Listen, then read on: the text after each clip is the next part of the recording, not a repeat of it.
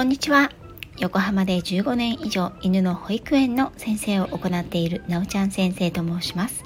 こちらの番組ではたくさんのワンちゃんや飼い主さんと関わってきた私が日本の犬と飼い主さんの QOL を上げるをテーマに犬のあれこれについて私個人の見解からお話ししています。時には子育てネタや留学時代や旅行の思い出などのお話もお届けいたします。今日は愛犬にありがとう伝えてますか？というテーマでお話しいたします。今は褒めるというしつけ方が主流ということでしつけやトレーニングの本ネット情報には犬を褒めて育てましょうということが多く言われていると思います。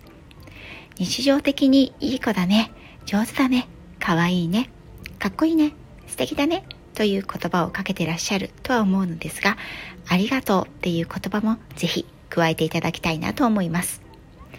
皆さんは愛犬にありがとう伝えてますか？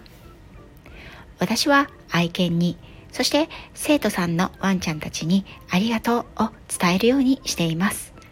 その意味自体がどう伝わっているのかは実際のところはわかりません。ですが私はありがとうと犬たちに言うようにしています。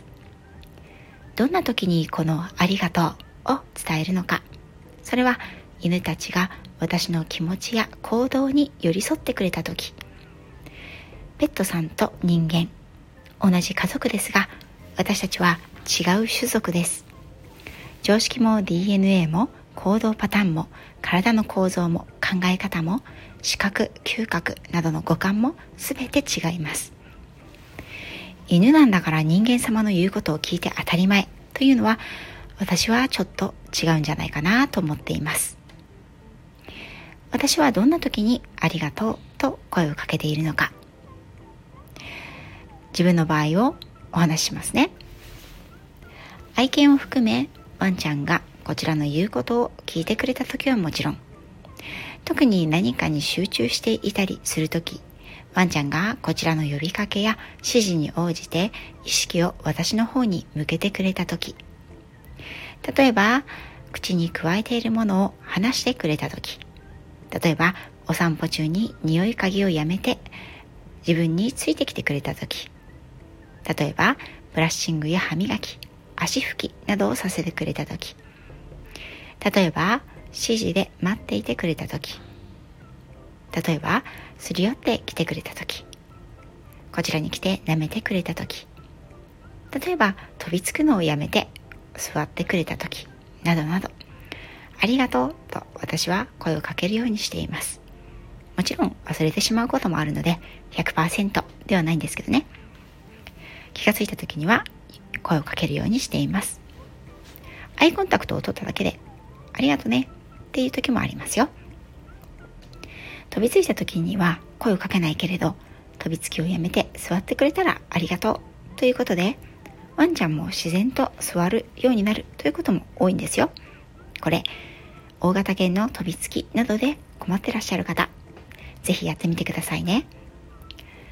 ありがとうという言葉は不思議なことに怒りながら言うことって難しいんですよね。ありがとうという時人は穏やかだったり優しい気持ちになったりするものです。犬たちはその気持ちが伝わると思います。ありがとう。という言葉の意味が最初はわからないとしてもその言葉が含む雰囲気気持ちニュアンスは伝わるものです。犬たちだって怒鳴られたり強い口調で叱られるよりは優しく明るい言葉で声をかけられた方がいいんですよ。こういうことをするとなんだかこの人は喜んでくれるんだ。僕も嬉しくなるな。というふうに。そうなると自然とありがとうって言われた行動が増えていきますよ。騙されたと思ってぜひ愛犬さんにありがとうたくさん伝えてみてくださいね。もちろん今日も元気にいてくれてありがとう。でも十分だと思いますよ。ということで今日は愛犬にありがとう伝えてますか？のテーマでお話しいたしました。最後まで聞いていただきありがとうございます。